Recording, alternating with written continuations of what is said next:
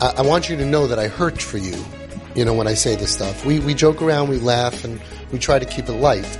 I recognize how painful it is to have a child who's Mechal Shabbos, or in your case, Mechalel Shabbat. Shabbat.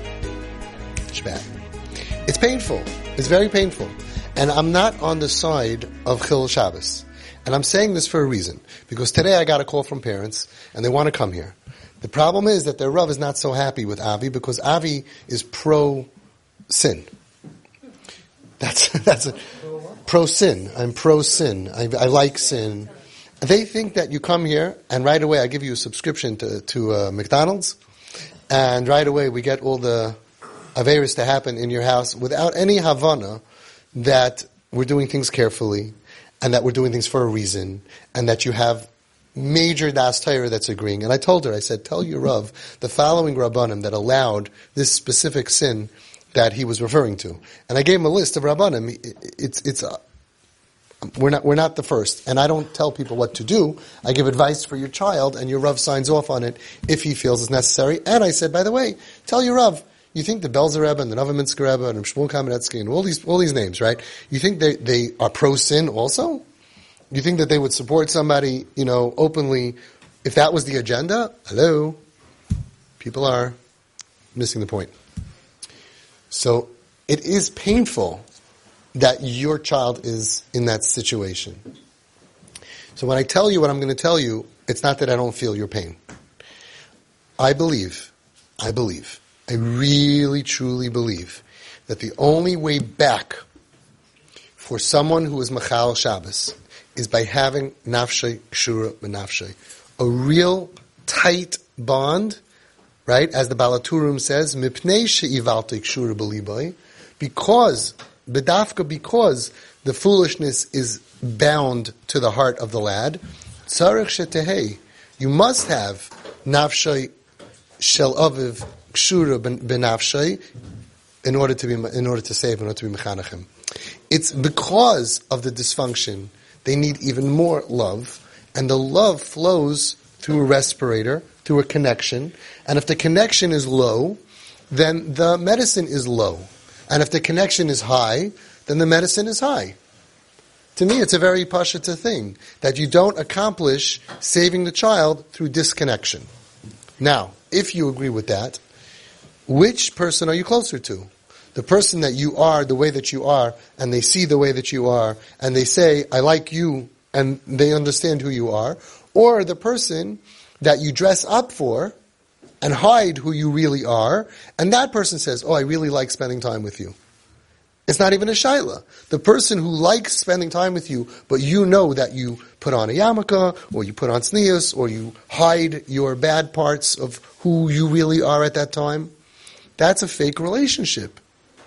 And a person who you are, this is why right now I'm not religious, and they like you at that moment the same, right? They show you that I accept that you're not religious.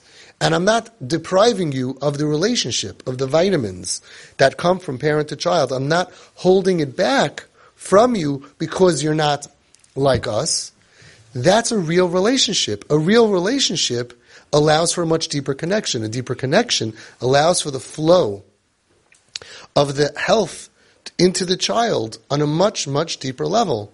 And because the Baal Shem Tov said that the medicine and the Chazon Ish said that the medicine for spiritual problems is love, and we see that that's the same medicine for emotional problems and psychiatric problems and psychological problems.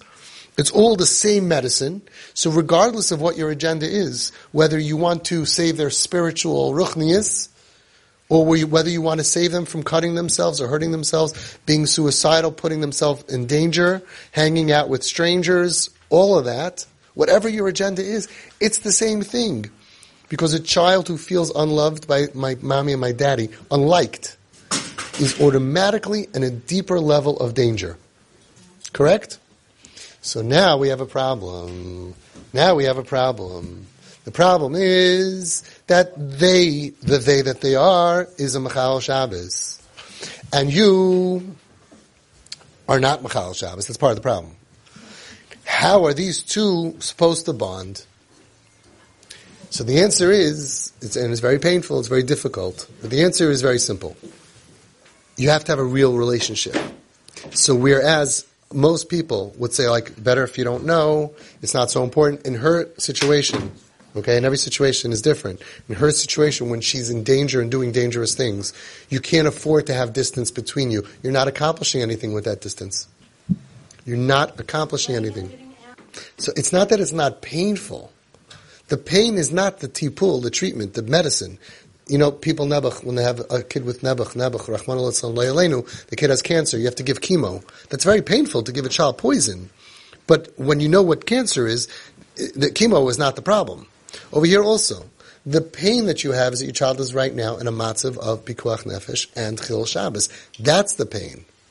The medicine is remove the walls. So now that you're in that situation, so you have two choices. You ignore it. She knows that my relationship with my parents, they don't really know who I am. Uh, you know, I have to be respectful of them. This respectful business is only good once you do this and then they want to be respectful. That's wonderful. But before you do this and they're doing it because they just don't want to, don't want to go through it, it's separation. Separation. So, yes, I 100% advise you. Of course, you could ask your Rav, but there's no halacha issue here. What? No, you'll find a way in passing or something. You say, sweetie pie, listen, it's so nice of you that you didn't want to with the car and break Shabbos in front of us, but me and dad, we love you. We love you. But think about it for a second.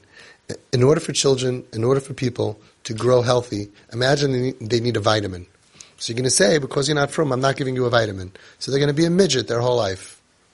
You have to be her parents, her parents, not somebody else's parents. She's going to say, "I know al hanara hazel balalti," and you're going to say, "No, everyone is different. Your relationship between you and Hashem is between you and Hashem."